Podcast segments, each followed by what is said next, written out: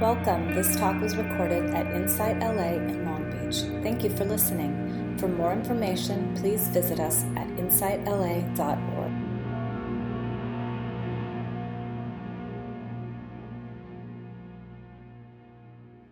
Waking up to awareness, that part of you that knows that you're alive and breathing.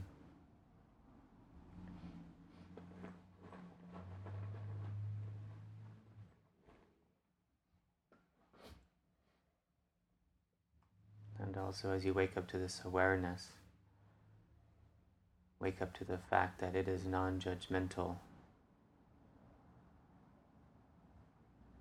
It just is as it is.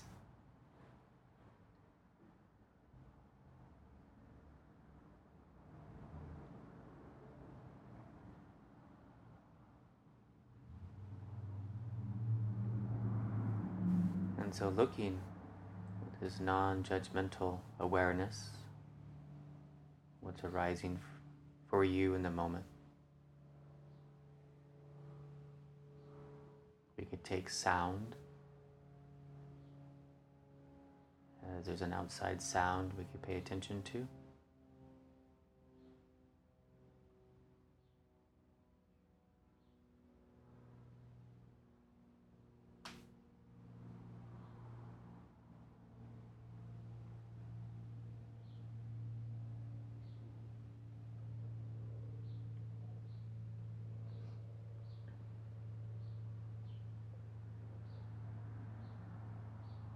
And noticing the variety of sounds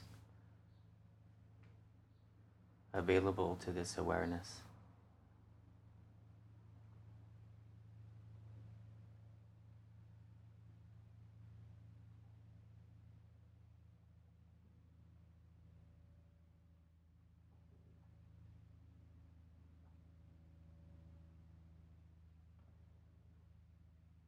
Simply watching as they come and go.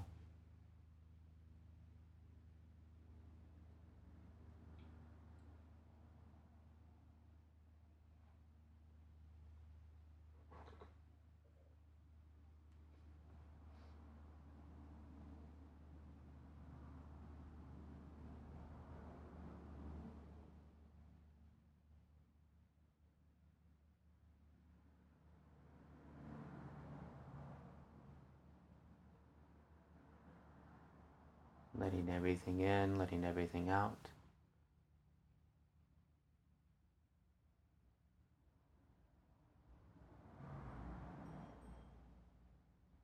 And it's not good, not bad.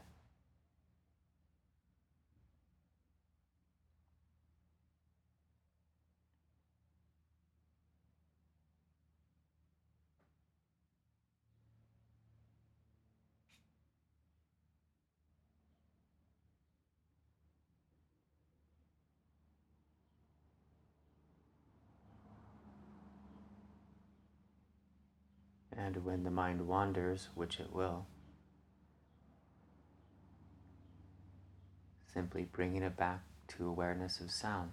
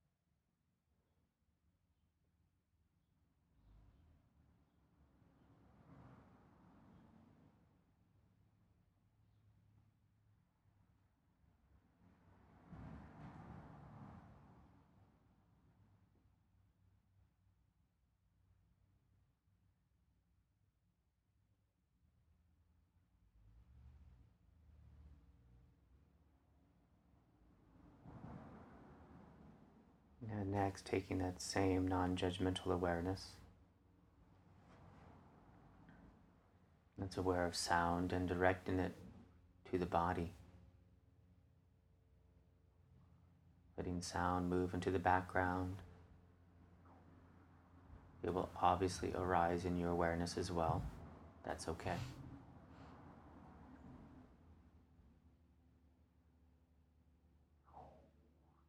Let's see if you can tune into a contact point of the body that's arising here and now in the moment.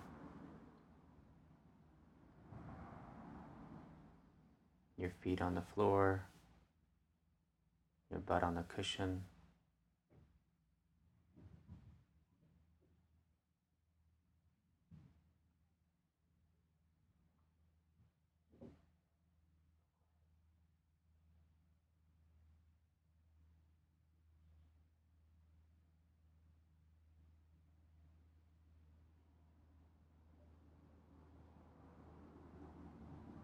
and now when the mind wanders, which it will,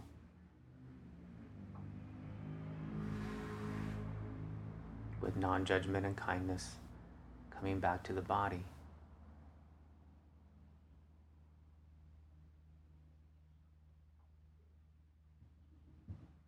To the sensations coming and going.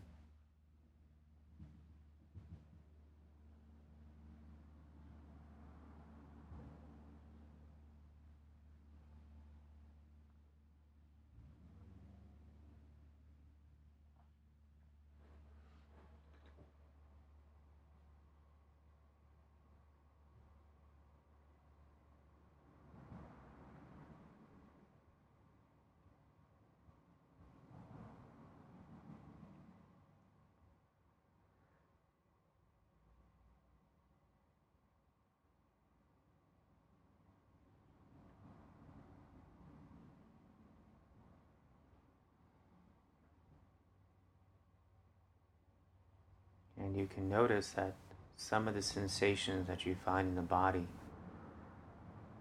are caused by the movement of breath.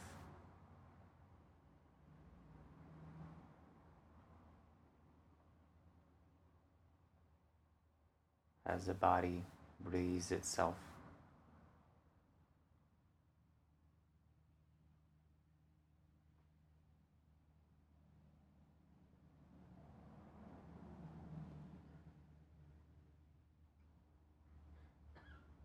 You can notice this in the abdomen, in the chest, in the nose, if you're breathing through the nose.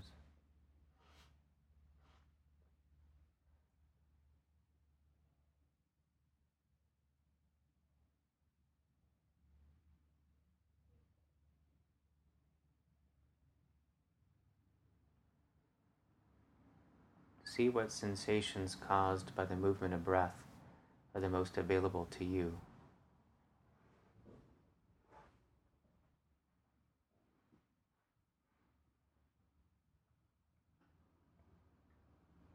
And you can just settle the mind there.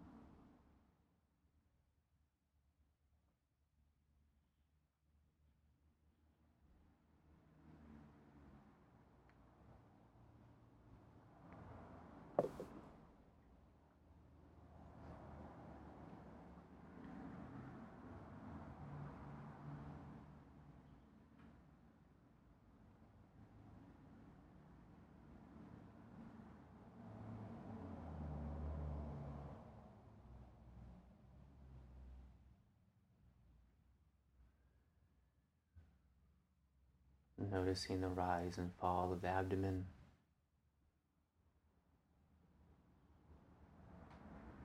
Or the slight coolness as the breath meets the body on the inhalation as it passes through the soft tissue of the nose.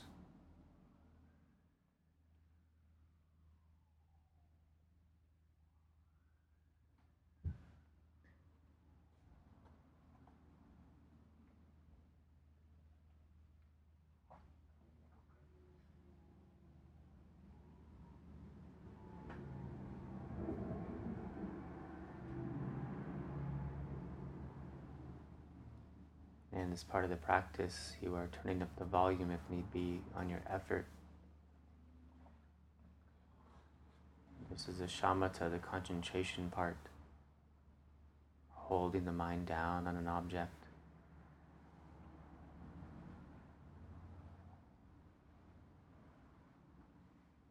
It might be helpful for you to just take one breath at a time, one inhalation, one exhalation.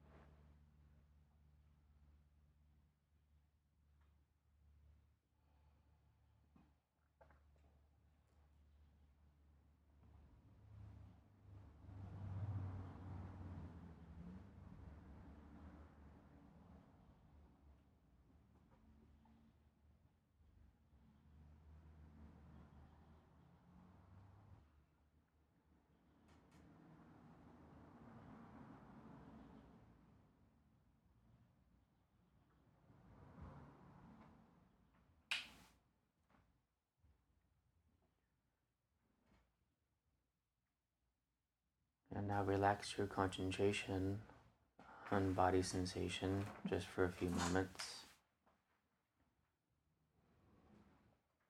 And just simply be aware of awareness.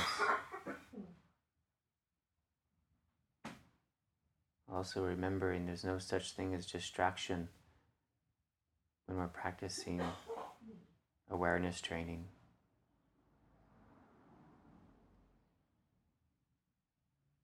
This is so because we're becoming aware of awareness itself. It doesn't matter what. Aware of sound, aware of body, aware of breath.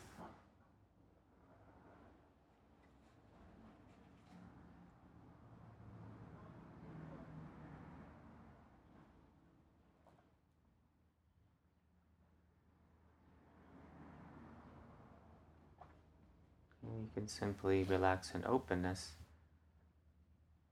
holding on to awareness, watching sensation, sound, thoughts, emotions. Just watching it all come and go, letting everything in, letting everything out, just like watching a river pass by, watching the moment with all its richness, fullness. Allowing it all to appear, abide for a moment, and fade away.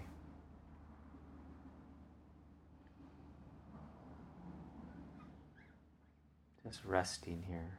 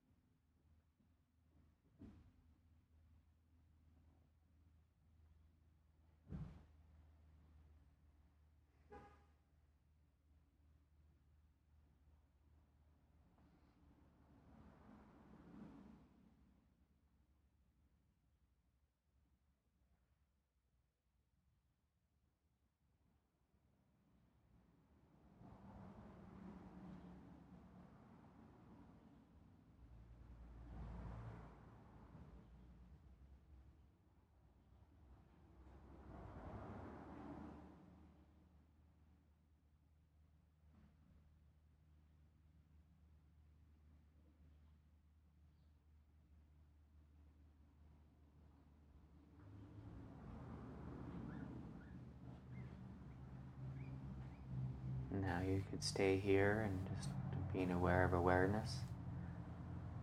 If you would like a more tangible, a stronger anchor,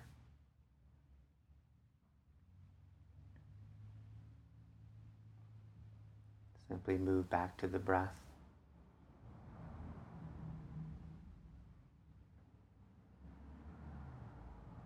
Back into the body.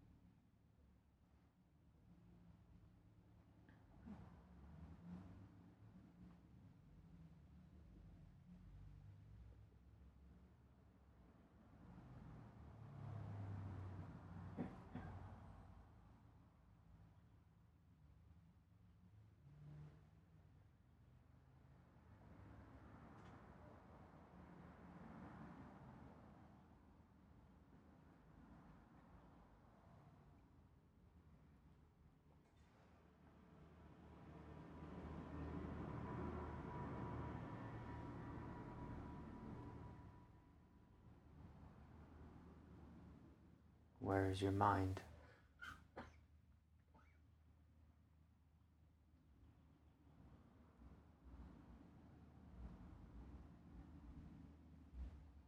And if it has wandered, with kindness bringing it back.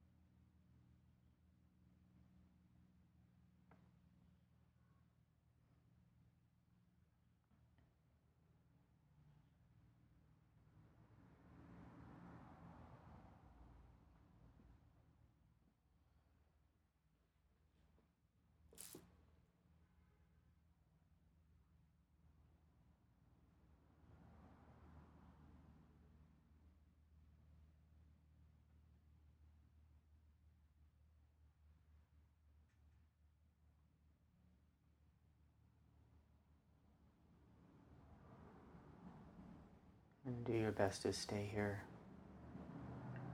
It may or may not feel like a long time, but it's very, very rare that we're actually here. The mind will want to think, fantasize, grasp, to come back to whatever's happening here in the moment. Your awareness is here in the moment. Your breath is here.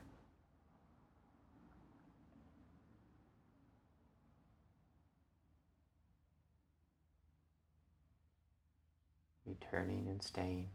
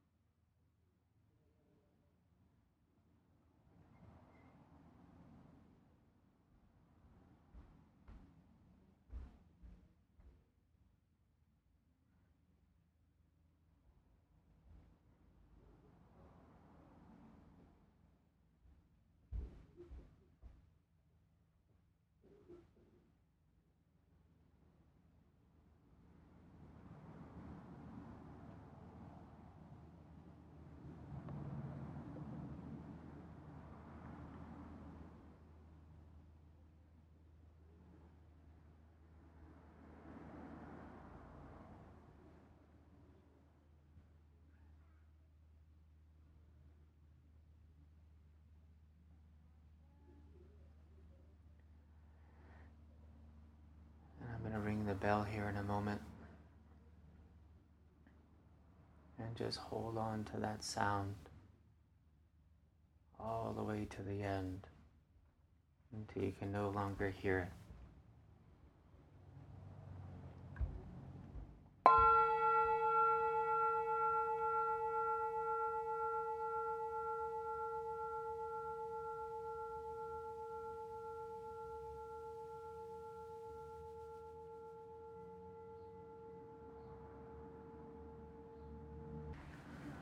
Welcome everybody. This is Insight L A Long Beach Sunday Sit. Uh, my name is Casey. So today I want us to chat about and maybe work with the teachings of a great Tibetan master, Urgyen Rinpoche. And he was known for clarifying some of the more confusing topics. So I thought we'd work with clarification of some topics that maybe are sometimes a little bit more difficult. And I selected a few. Uh, one is this idea of view, or right view, especially from the Dzogchen proje- um, uh, perception. The other one is Vipassana versus shamatha. And the third one is conduct versus view. And for those of you that are not familiar with any of those concepts, don't worry about it. We will unpack this. Um, and there's no, you know, in these teachings, there's no such thing as like beginning teachings and advanced teachings. But these are advanced teachings. Joking. But kind of. It's interesting because I would say that they're taught at the end, usually. And they're taught at the end, not because they're difficult, but because they're too simple. These teachings are so simple, we can't see it. We can't kind of grasp it. Because what we're grasping is non-grasping mind. And this is what we're they're pointing to. So it's something so simple that we really, we'd love if, if I gave you a very intricate practice with lots of steps, but they're very tangible and you could follow them one by one, step by step. You know, this is very easy. But if I say something like, just be.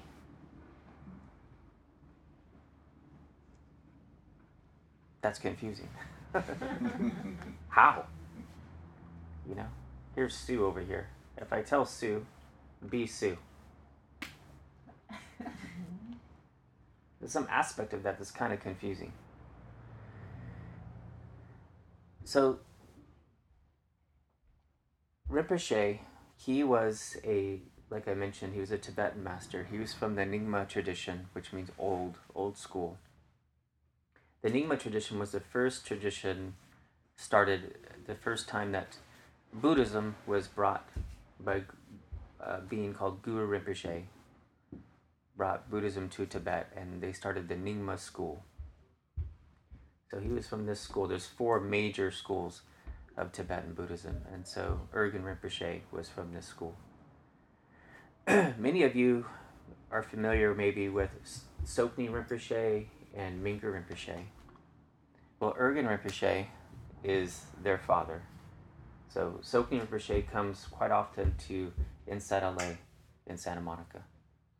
And Minga Rinpoche is one of my, um, like that's a nice sound. What did he hit over there? Oh, you actually hit that with your finger, that's cool. And Minga Rinpoche is one of my one of my teachers. And what made him unique is that he took these really esoteric teachings and he brought them to the to the West. He was born in nineteen twenty, he died in nineteen ninety-six.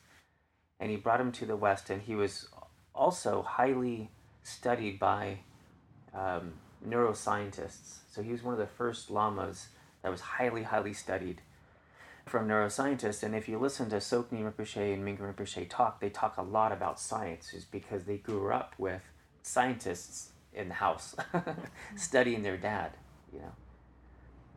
Because Urgyen Rinpoche spent, they said, about twenty years in silent retreat, just in meditation. He spent about twenty years of his life, off and on. He was always going back into retreat, which annoyed everybody, because they're like, teach, teach, and he's like, I'm out, you know, I'm out, I'm gonna go, I'm gonna go just study. And he was always so humble, like even like these, these amazing teachings that he was giving that were obviously coming from a place of a being that is experiencing experiencing this firsthand. He was always so humble. He'd always say, like, this isn't me, I, I don't know, but this is what all the teachers say, it's like this, you know. But yeah, it was amazing. So I'm going to tackle maybe the more difficult one first. So this is the proper view. So in this Dzogchen teaching, we have the view, the conduct, or view, meditation, conduct. View, meditation, and conduct. And then the final piece is the fruit. This is like the fruit of realization. So the view, the meditation, the conduct, and then we have realization. So the view is where we're, where are we going? The view is also where we're going, and it's also the end. Right view would be like ultimate truth, ultimate reality. So in ultimate reality, it's not a problem that the dog is barking. It's no problem. In dualistic understanding, there could be dog barking's bad, I'm trying to listen to the talk. So that would be dualistic, right? Good and bad. Ultimate reality, sound is a vibration of energy, and the sound of my voice and actually the sound of the dog barking equal, right? In ultimate truth, right? So this is right view, and also as we're getting to that, this is like more the conduct too. Conduct is in duality. Right view is in ultimate reality. Yeah.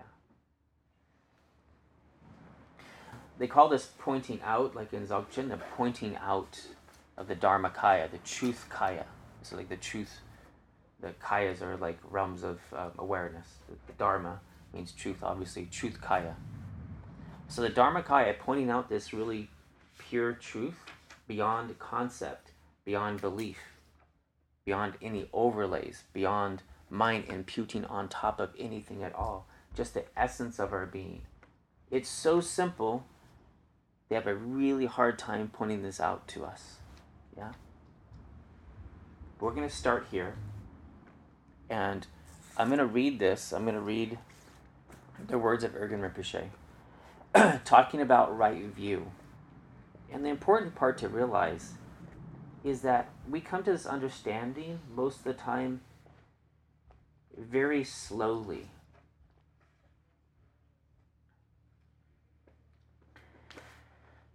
So if you hear these words and it, and it seems very abstract, doesn't matter. In fact, don't even listen. Don't even listen with your mind. Listen with the totality of your being. Just let it resonate, like let it reverberate. Like just drop it into your awareness and just let it dee-dee-dee-dee, just kind of hang out there. Don't try to figure anything out. Yeah. If we could figure this out, it would be of mind. It would be another mental construct. It would be another mental thing. We're looking for the basis that things arise from. Okay? So just kind of just let this just fall into your awareness.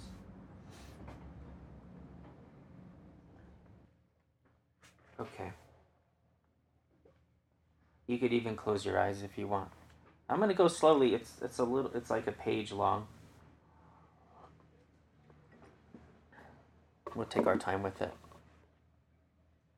Clear seeing, Vipassana. So Vipassana, Vipassana, we know it here as insight. It means clear seeing. This is another word for it. Is your empty cognizance, your naked awareness beyond waxing and waning. This sentence has incredible meaning. In Dzogchen, it refers to the true recognition of Rigpa.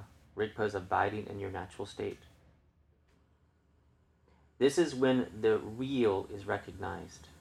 It can be called many things, but in short, it is seeing of mind's essence simultaneously with looking. It is seen the moment you look, free the moment it's seen. There's not a single thought that can stick to this state. However, after a bit of time, you discover that you are looking at something seen. That is when thought has arrived. Then you need to apply re-mindfulness, and once again, immediately, the looker is dropped.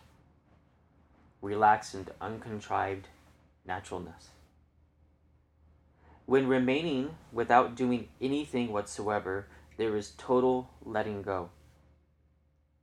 In the same moment, there is also a sense of being wide awake.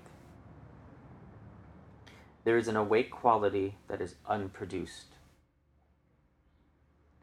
Simultaneous with the disappearance of thought, there is an awake quality that is like the radiant flame of a candle, which exists all by itself. That awake quality doesn't need to be supported through meditation, because it is not something that is cultivated. Since its recognition only lasts for a short while, it is necessary to remind yourself again. But honestly, how far away is it to get to that moment? When you put your finger out in the air to touch space, how far do you need to move your hand forward before you connect with space? In the same way, the very moment you recognize mind essence, it is seen the very moment you look. It is not something that at some later point you will see, or that you have to continuously look, look, look for. There are not two different things going on here. The recognition of emptiness is accomplished the moment that you look. Seeing no thing is the supreme sight. When seeing emptiness, you don't need to do anything whatsoever.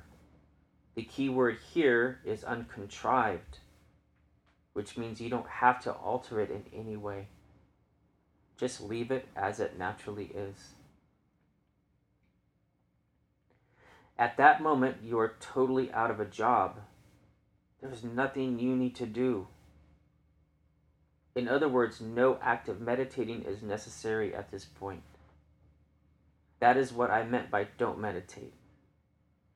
Because at the moment, whatever you do to try to keep or prolong this natural state only envelops it in more activity and complexity, which is not really what you need. We have been doing that nonstop anyway for countless lifetimes.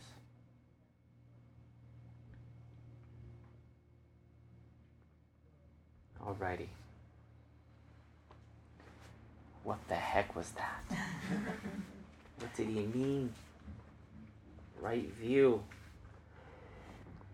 I am no Urgyen Rinpoche.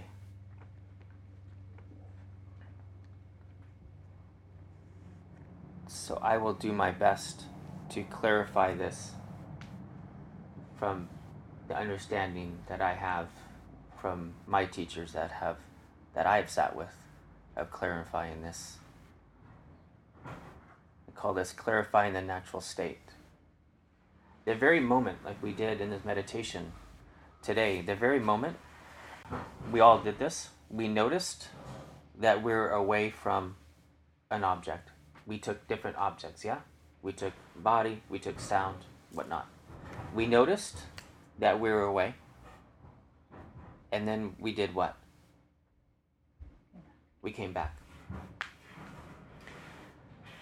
So this practice of, this is like minding the mind. The very moment that you woke up, that you were away, you were a Buddha in that moment. That which woke up is what he's talking about. The very moment you see, the very moment you recognize like this, then you're free.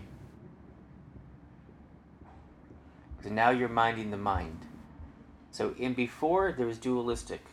There was a meditator meditating. There was subject-object. There was me, and there was thoughts. Yeah? There's returning and staying, coming and going, all those things. But the very moment you recognize, the very moment you wake up, that wakefulness, is that wakefulness itself grasping for anything at all?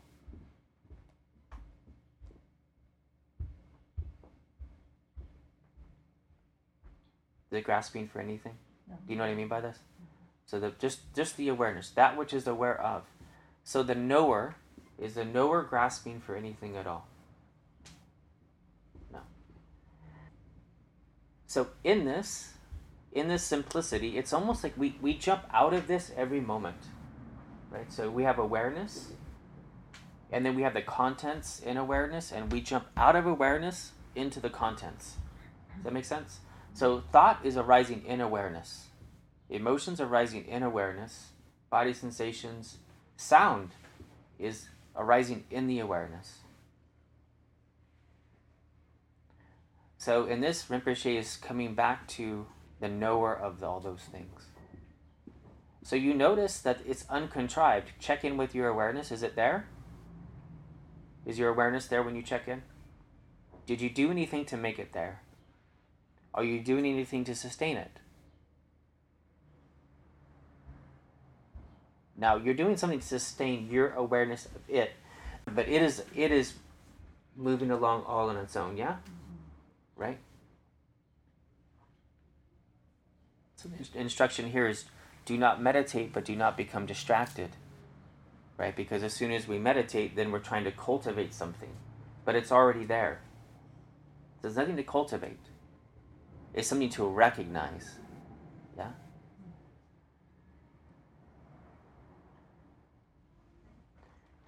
You see, so in that recognition, we want to look into, next is Vipassana. So this is the concentration piece. I'm sorry, this is the insight there. Hold on just one second.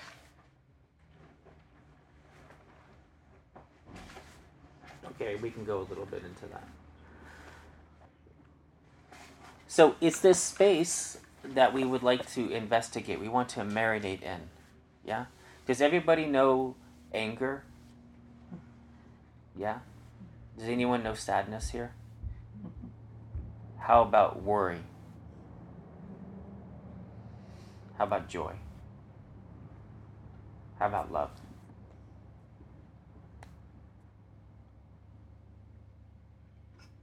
But what do we know about the knower of all of those things? Those things are impermanent, coming and going. So it's like we're on a roller coaster if we hang out with those all the time, yeah? When things are good, we're good. Things are bad, we're, we're bad. You know, things like this. So Vipassana, which means insight. Vipassana or insight is insight to the wisdom of emptiness. All of those things are empty of inherent nature, right? Urgyen Rinpoche says, how do you know things are empty? So these are appearing, but they're not solid from their own side. You know, they're they're they're appearing, but they're like in a almost like in a dreamlike way. They're not permanently existing. Like awareness is permanently existing, but we could burn the table and it'll be no table. Ash, just gone. Yeah? So we won't get into like a big emptiness talk, but um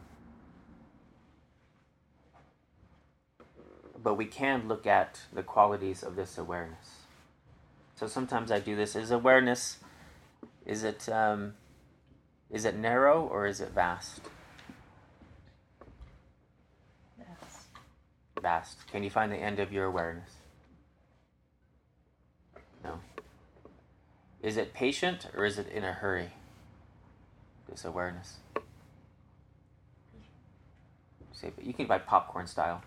Patient. Patient, yeah. Is it um,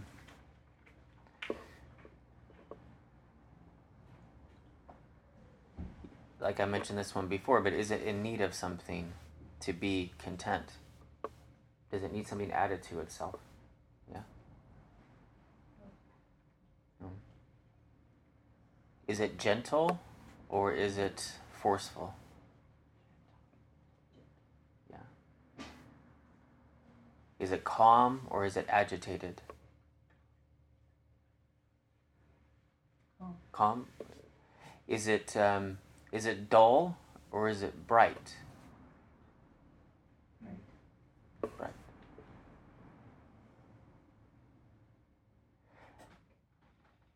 So how many of these qualities do we long for? Like all of them. Yes. Yeah? But in just a few moments, we recognize they're abiding effortlessly and uncontrived, without doing anything at all, the moment we look.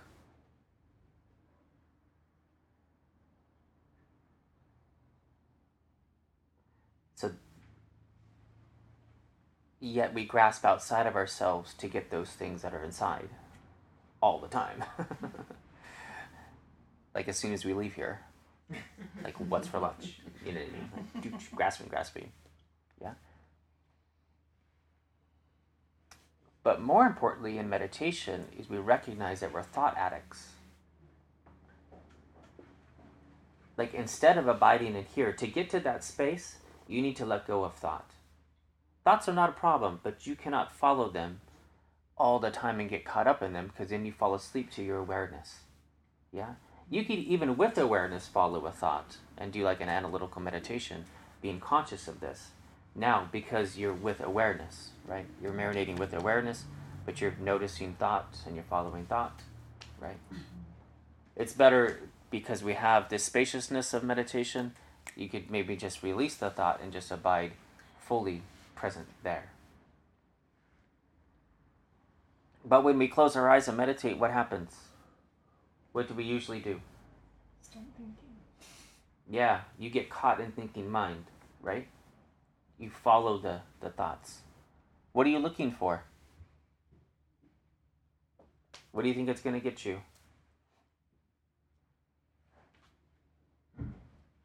Freedom from suffering.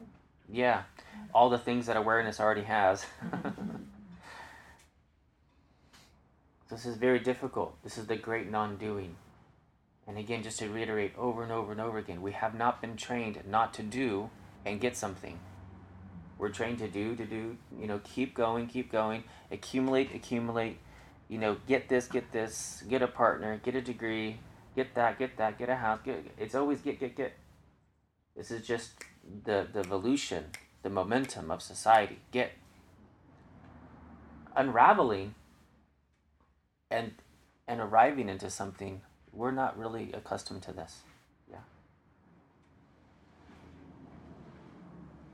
And there's nothing to post on social media. Right? It's not like, oh, look at, I got this and I got that or whatever. It's a total negation.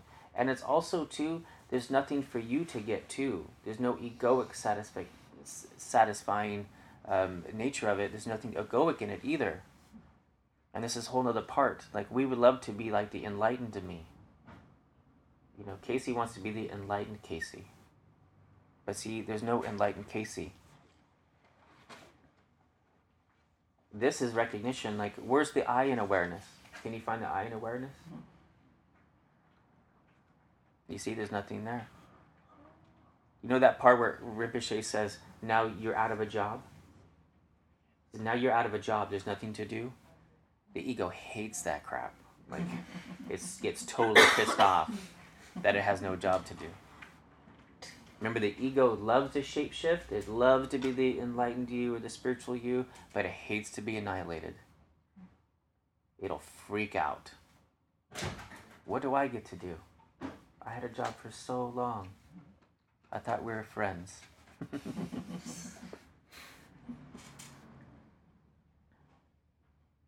And of course, there's no ego, right? There's not even ego.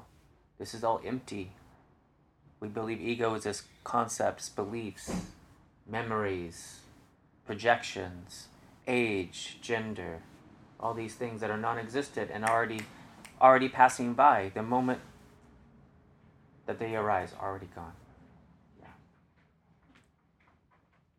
So Vipassana, or insight, is the recognition of the wisdom of awareness. So the difference between this and shamatha, so shamatha is concentration.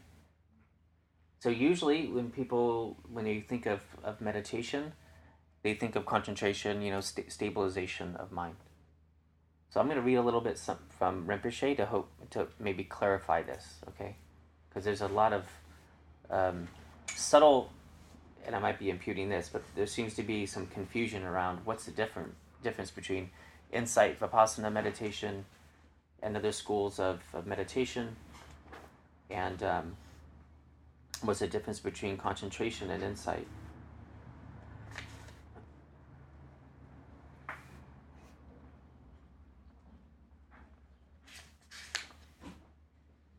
So this is one of two of, before I get into that, Rinpoche's um, classical works. This one's called As It Is, right? Which is the most beautiful instruction ever. Leave everything as it is. Let everything come, let everything go. And there's a couple of volumes of this. They're collected talks. The general vehicles hold that the method of shamatha is necessary in order to abide peacefully, to counteract our tendency to constantly fabricate. The Buddhas taught us how to rely on a support. So it's like coming back to a support. By getting accustomed to this support, like our breath, coming back to a support, our attention becomes stabilized, the ability to remain steady. At this point, it is much easier to have pointed out the attention's nature is empty cognizance. So he says, like, once, you know, once his attention is centralized in one place, I could point out to you better the emptiness of mind. But please remember that merely abiding, merely resting in the stability of shamatha practice does not guarantee the recognition of the naked state of self-existing wakefulness. So he's saying, what we were just talking about, the right view, just because you're stable on an object, if I put, you know, a candle out in front of you, just because you had samadhi, single pointed concentration on an object, doesn't mean you're going to recognize your essence. But you're going to, that's going to be a means to an end, right? Because once we recognize that, we could hold the mind on itself.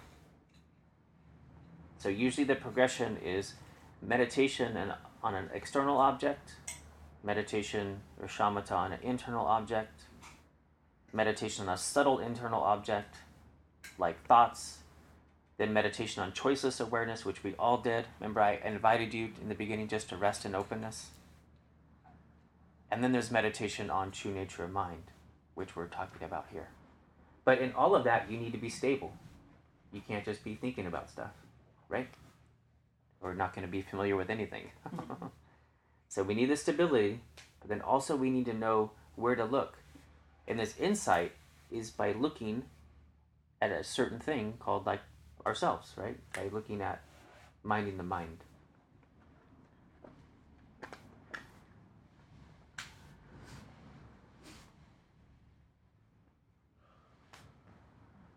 Meditation generally means paying attention. It's flavored in many different ways. But in this case, we need to train in, be, in being free of the watcher and what is watched.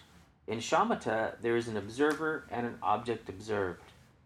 So honestly, shamatha is also training in blocking off emptiness, right? Mm-hmm. Because it's actually dualistic. Shamatha makes the mind used to and occupied with being quiet. Something is always maintained. That kind of state is a product of a technique.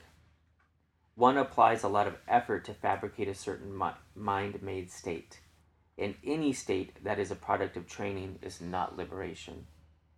Simply being able to remain quiet does not cause confusion to collapse. Okay? So, and he's not in any way knocking shamatha. He's, we need that, absolutely. And then we also, we also need insight. We need to that other flavor. And I think this is really what Buddha, after wandering for six years and studying with these different teachers, he learned these amazing states of absorption, of meditation, meditative absorption and concentration. And he realized he never woke up to his true nature. So he was still suffering. And what he recognized is that even though he had these sublime states, once he would leave the meditation, he'd be back in delusion. It was temporary.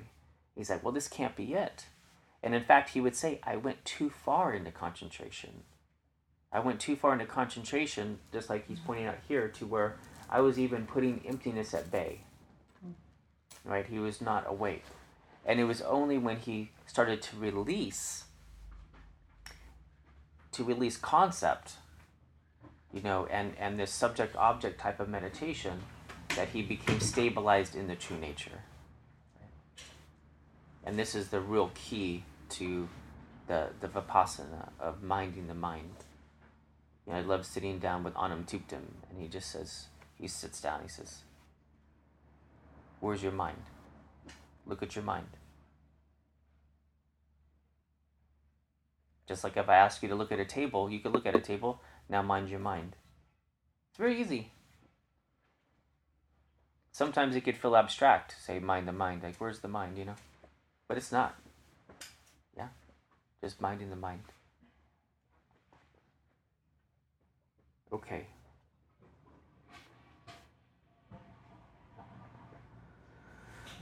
All right. How are we doing on time? Let me see.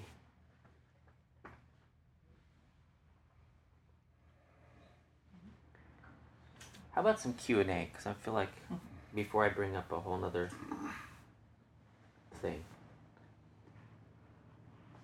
I think that's maybe a lot to bite off anyway.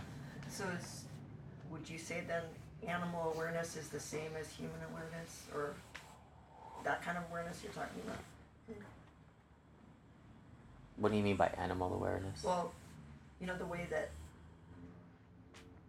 maybe I'm projecting onto it, but, but it seems like animals are just like, a lot of times they're just being mm-hmm. compared to humans that are doing a lot more thinking, thinking, mm-hmm. trying to figure out. So I'm just wondering, just mm-hmm. curious.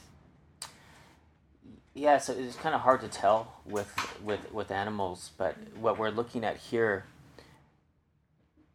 is not just being, because I'd be more like sham- sh- shamatha, just like being, but it's being self-aware that you're being. Uh-huh. So it's this self-awareness aspect, conscious of consciousness. So so this is like if you just take the mindfulness definition, paying attention to the present moment on purpose, non-judgmentally. That's why that on purpose is in there, and I, I love that's my favorite part because it gets missed. Paying attention, everybody knows that. Paying attention to what? To the present moment. Everybody knows that. Be here now. Paying attention to the present moment, right? And then everyone was like, non-judgment, just be with what is, let everything come and go, right? But people miss the on purpose, because that which is showing up when you're doing it on purpose, that's what we're trying to tap into. So it's not just a dog looking at a treat and saying, that's my Zen master. Why not? Why not just be like the dog? You put a put a treat in front of a dog, that that thing just, just right there, you know what I mean? Someone knocks at the door, it's like, right back, boom, you know what I mean? And you could say, that's it.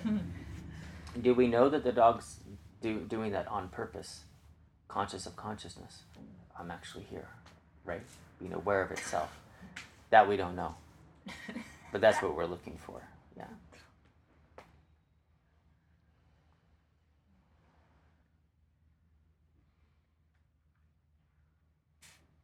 Kind of a technical, uh, just a question, if because this is a lot, I think. Um, could you maybe put on newsletter or something, suggested resources, like if we want to pursue this more or something?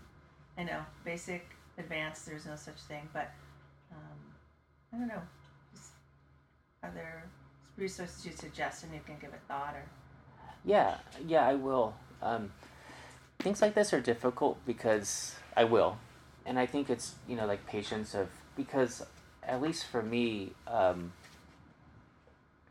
and my resources, there's an, a lot of terminology, and that's mm-hmm. why I try to unpack it where, because you don't need it, but it's from like the Tibetan standpoint, which I like their...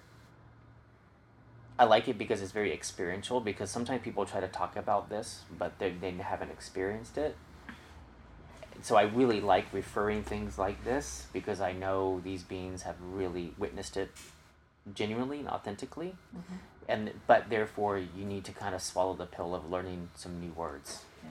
You know, like, what's this mean and stuff. But I will do that. It's just fun, I don't know. And remember, with all of this, like, it's just you. Like, it's just this. It really is. It's just that wake, that moment of wakefulness. It's just that. You know, there's no book or teacher or anyone's going to tell you about you. You know, but and that, with that said, yes, practice, practice, practice.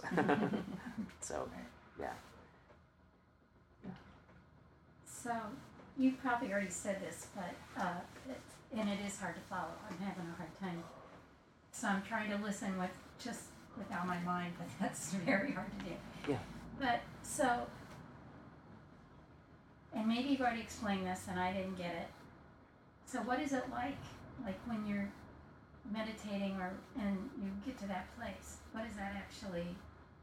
Now I know you said it, it you said it, but mm-hmm. I don't. Yeah. It's not a place. You don't need to go anywhere to get it. It's just right here. So that which knows that you're awake right now, do you know that you're here? Yeah. Do you always know that you're here? Yeah. No. No. No. What I mean by that is, like, if we sit, if we all sit here, your mind's gonna wander, oh, right. And you're gonna forget that you're here. Yeah. That. Mm-hmm. Yeah. So, but the moment you recognize that you're here, yeah. So right now, because I'm asking you, you know that you're here. You're awake that you're here? Yeah? Do you know the difference between like when you're lost and you're lost in thought? And then what's that wakefulness? What's the quality of the wake- wakefulness that brought you back? And that you're here? Awareness. Awareness, yeah. And so like I pointed out the quality of that, right? Is that awareness? Is it calm or is it agitated? Well, what is it? It's calm. It's calm. It, it reminds me of, so I was just on vacation with my grandkids and my kids. Yeah. And I kept, at times I would say, be here. So, yeah. Because I wanted to be with them. And yeah, I, yeah, yeah, yeah. So it's that kind of thing where just I wanted to be with them in the presence. Yeah. Of what we were doing or where we were. Yeah. So it's that same type of thing. No. I was aware, well I was, a, my, the thought was, I didn't want to be somewhere else in my mind. I wanted to be right here with in the present. Yeah, present I'm going to split hairs though. Okay. Because this is not a wanting or a needing or, or thinking about a future or a past or wanting to be with somebody or not. You don't, this is no this is no construct of mind. This is what I say, it's too simple. So like you're aware. That quality, is it peaceful or not? Peaceful. Okay, you asked what it's like to be there. That's what it's like. Okay. You see, you don't need me to tell you what it's like, right? Your awareness, like we're all sharing, this is the beautiful part. Like your awareness is the same as my awareness. This is why it's ultimate truth, like because as soon as we put something on top of it, we're going to have a different opinion. Like this recorder, I'm going to have a different opinion than this recorder, right? Because we have different mental relationships with it. You know, for me, it's like I feel weird recording myself.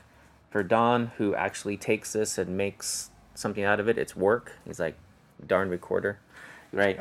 And for you guys, it might be neutral or something like this. But awareness, before we put anything on top of it, we're all together.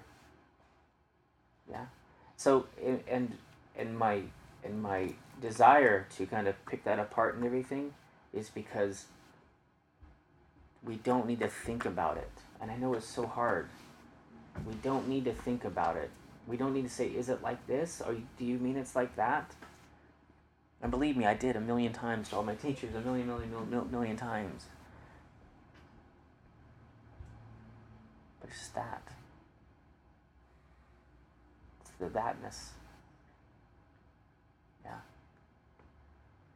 I just said don't ask questions. Any more questions? Like, but yeah, this is what we do, clarifying it, you know.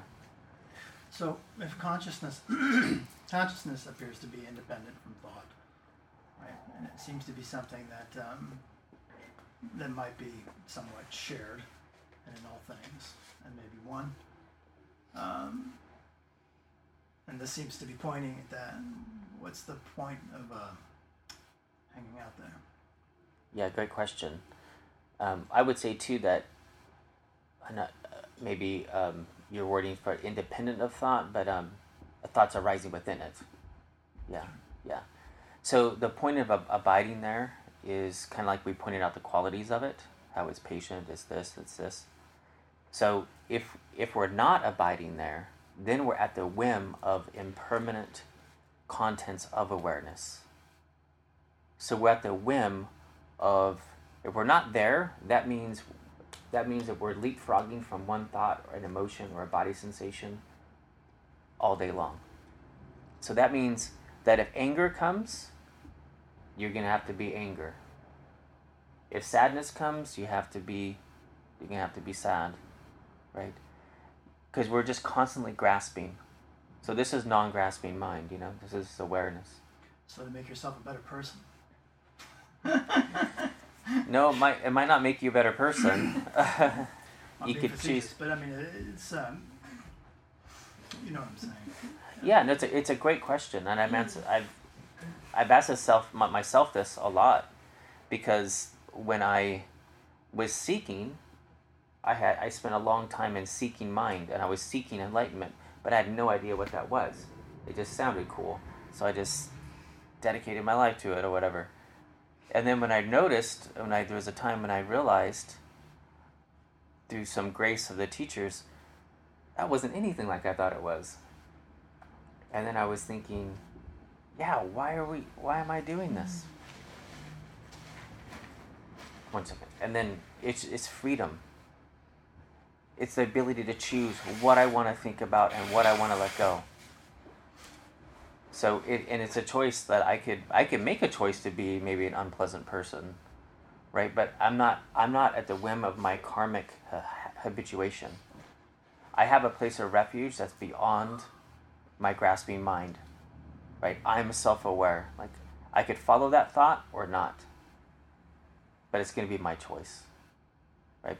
Before in delusion, when I was asleep, I'm still in sleep half the time, or more than half the time, I just follow whatever's there, I just follow it. I have, there's just no say, right? So there's no freedom in that, yeah.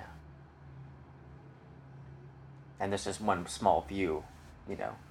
That's a good answer. That, that, but. I'm sorry. That's okay. Um, um, I just feel like there's kind of a contradiction between how simple, how, when you talk about it, it's like it's so simple, but it's not simple to do. It's not simple to to, to abide in, um, and I guess that's sort of what makes it, you know, challenging to understand, because it's not easy to, like, it's very easy to get caught up in your emotions, you know, and I can't let go, like, even though intellectually I know this is not who I am, I'm still very caught up in it. Yes. Yeah. And and that's and that's very, very true. This is this state is not so hard to recognize, but pulling ourselves out of the habitual grasping mind is very difficult, and that's why, like, the Buddha taught eighty-four thousand teachings in support of this one teaching of non-grasping mind. That's all he taught. But it took eighty-four or eighty-three thousand nine hundred ninety-nine. I don't know who's counting that, but uh, I think it's a little made up. But um, you know, it's it's the fact that all those other things. You know, I love how the Tibetans they don't they don't mention so much that Buddha taught non-grasping mind. That's more Theravada, but he they'd say he only taught bodhicitta. He only taught love and compassion. That's all he taught. That's the Tibetan. Love and compassion. That's it. That's all Buddha taught. Because that is the quickest way to non-grasping mind, right? Love and compassion. It's the it's the quickest way to to selfless, um, selflessness. Yeah, it's love and compassion. So you're totally right, like remembering, just to remember to do this, very difficult, right? Being able to overcome these these really strong emotions and thoughts, very difficult. But as I've mentioned before, I love how Garchen Rinpoche says that our awareness is like a flame. It's like a flame, and as those as those contents of our awareness, thoughts and emotions, go through, you know, our awareness, the flame will burn them up, and we could be free. We could liberate them. We could watch that thought but not follow it. I could be with you but not follow you. I'm resting in my awareness. I'm strong and I'm stable. Then a log comes, right? This is like, I lost my job thought. And it snuffs out your flame of awareness, right? And we we can't see out of it. Yeah, we can't see out of it. But the more times we come back to awareness, short time, many times, drip by drip fills the cup. You've heard me say that. It's from Urgyen Rinpoche, which is my, my mantra, right? So Urgyen Rinpoche, short time, many times, drip by drip fills the cup. Our flame of awareness gets stronger and stronger. It's able to burn up and to see the emptiness of larger and larger sensations and emotions, right? So we can become stable. And again, too, this is in no way pushing anything away or not experiencing or nihilism or anything like this. This is experiencing sadness fully, completely. Maybe more completely than we've ever experienced sadness, ever. Because we're experiencing actual sadness, not the sadness and I want you to go away. But just as it is. Experience it as it is, like in a beautiful, curious way. Sadness arising. Sadness falling away. Sadness coming back. Joy arising. Right? With that non-attachment, it's not good or bad. Fully experiencing these things. Right? And then also in this beautiful way, having a home base. I was telling, I think I was telling Sue the other day, I had this weird experience that something went really well. I know. I know. It was weird. It was a couple weeks ago, a few weeks ago. And something went really well. And I felt elation, like for the first time in a while, just like this, like, man, that went well. It, uh, I was doing a talk somewhere, and I was worried that I was going to embarrass myself, and I didn't.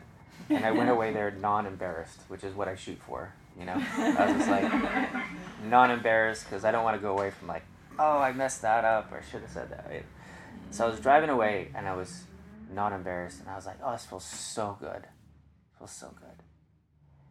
And I felt myself kind of way up here in this joy, you know? And then I recognized my awareness.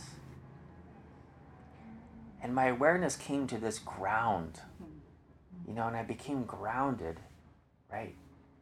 And I felt so much, even better than the joy, I felt the ground of awareness. And what I loved about it most is that this is the same place I can go to when I feel great pain, when I felt intense, intense anxiety, panic attacks. I've come back to this same ground of being. And it was even more real, like when I came down, and not in a way that I was like, didn't want to be happy, but I was happy regardless if that situation was there or not. I came back to this place of being that was just right there. Really just came back to a home base. It was so nice, you know.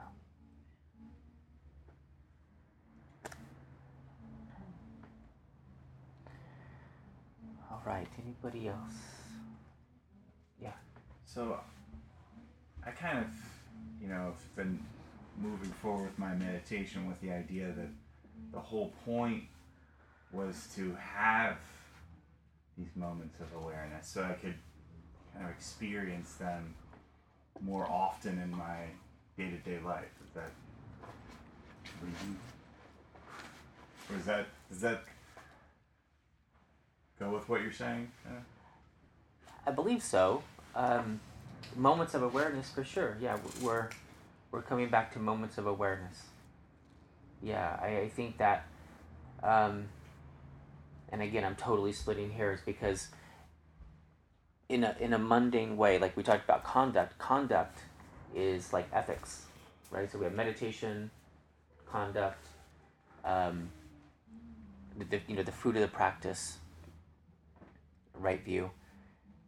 And the conduct is very much in good and bad. Like we need to say, hey, you know, you know, going out and getting, you know, plastered every night, getting drunk every night is is maybe not the wisest thing to do. I should maybe, you know, eat healthy and, and maybe meditate and whatnot, right? So this is dualism. This is duality, yeah?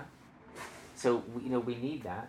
So like when you mentioning, I'm meditating so I can experience these moments of awareness in my daily life more, like absolutely, we need that, right? And then also along with that, it's a combination of view and conduct. Along with that is that, and it's right here, right now, you know? But yes, you're totally right, is that we practice meditation, let's say in a formal way, let's say you meditate ten, twenty minutes a morning, and then you bring yourself back like ten, fifteen times. Your mind wanders, you wake up, you bring it back, right? And you strengthen that muscle of mindfulness. You wake up, you wake up to awareness, you wake up to that moment of freedom, you come back, you're concentrating, and then when you're in your daily life, you're more apt to come back. You know, I'm walking, I'm just walking, look at that. I'm eating, and I recognize that I'm eating. I'm listening, I'm arguing, you know? Yeah. Hope that. No. Cool.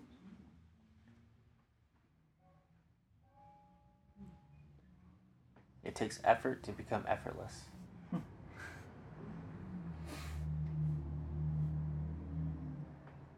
And it really does. I think, you know, the Tibetans are really good at pushing, pushing, pushing for nothing to happen. And like, you got it.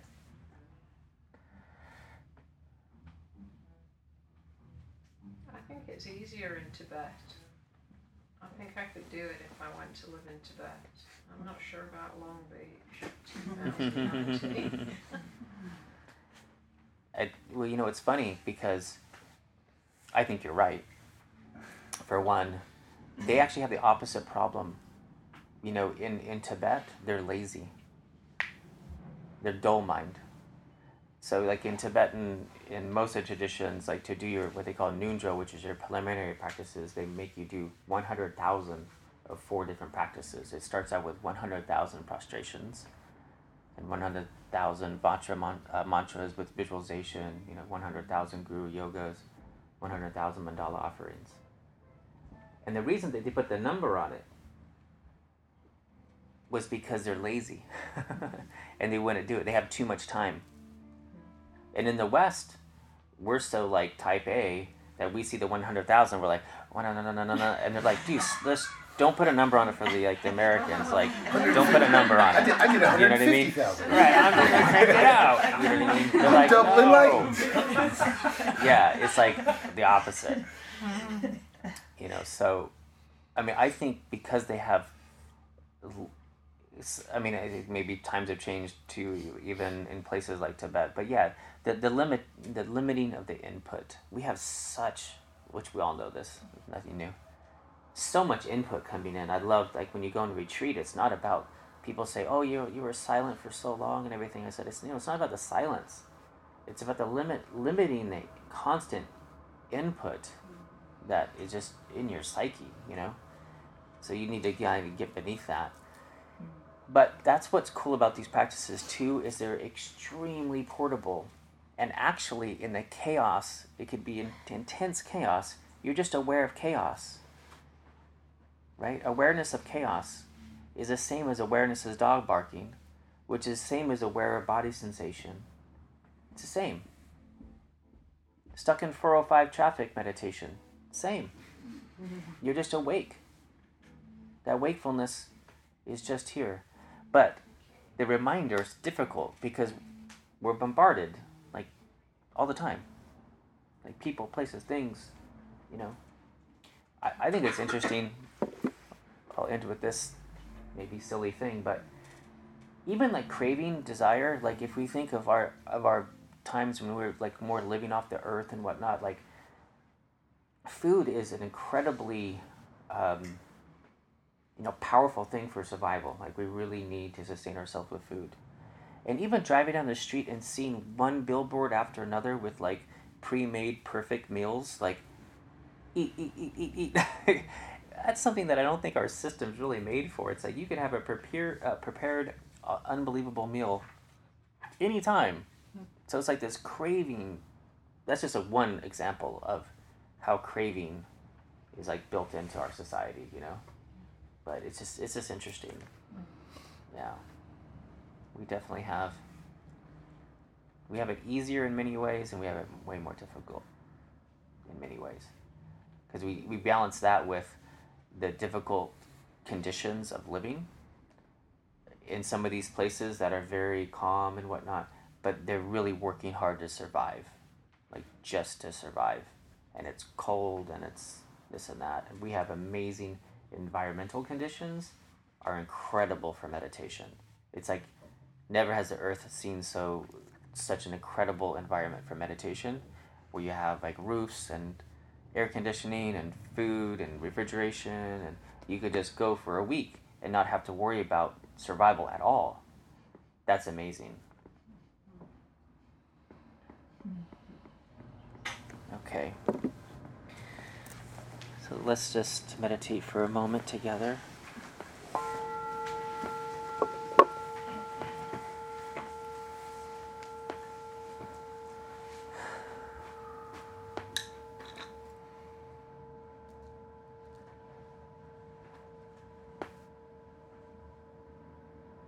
Let's just set the intention that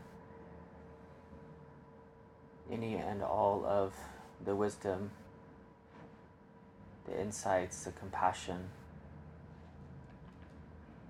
the goodness,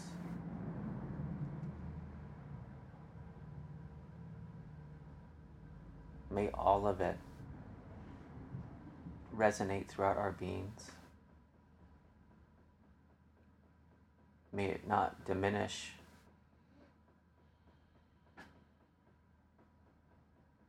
But may it grow and grow. And also remembering that we're taking it with us to our families, to our communities,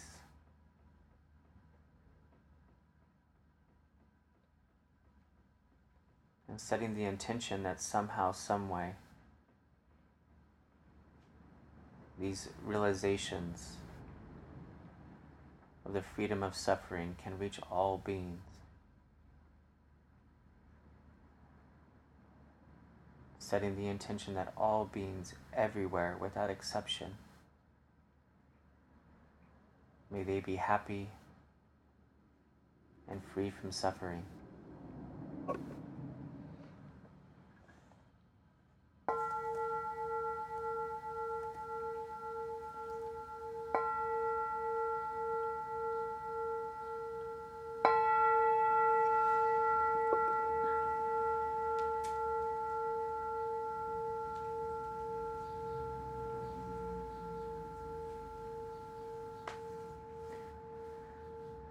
Thank you all so much for sitting through this sometimes very abstract topic today.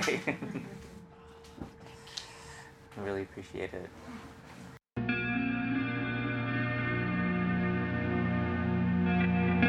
You have just listened to a recording from Insight L A in Long Beach. For more information, please visit us at insight l a dot org.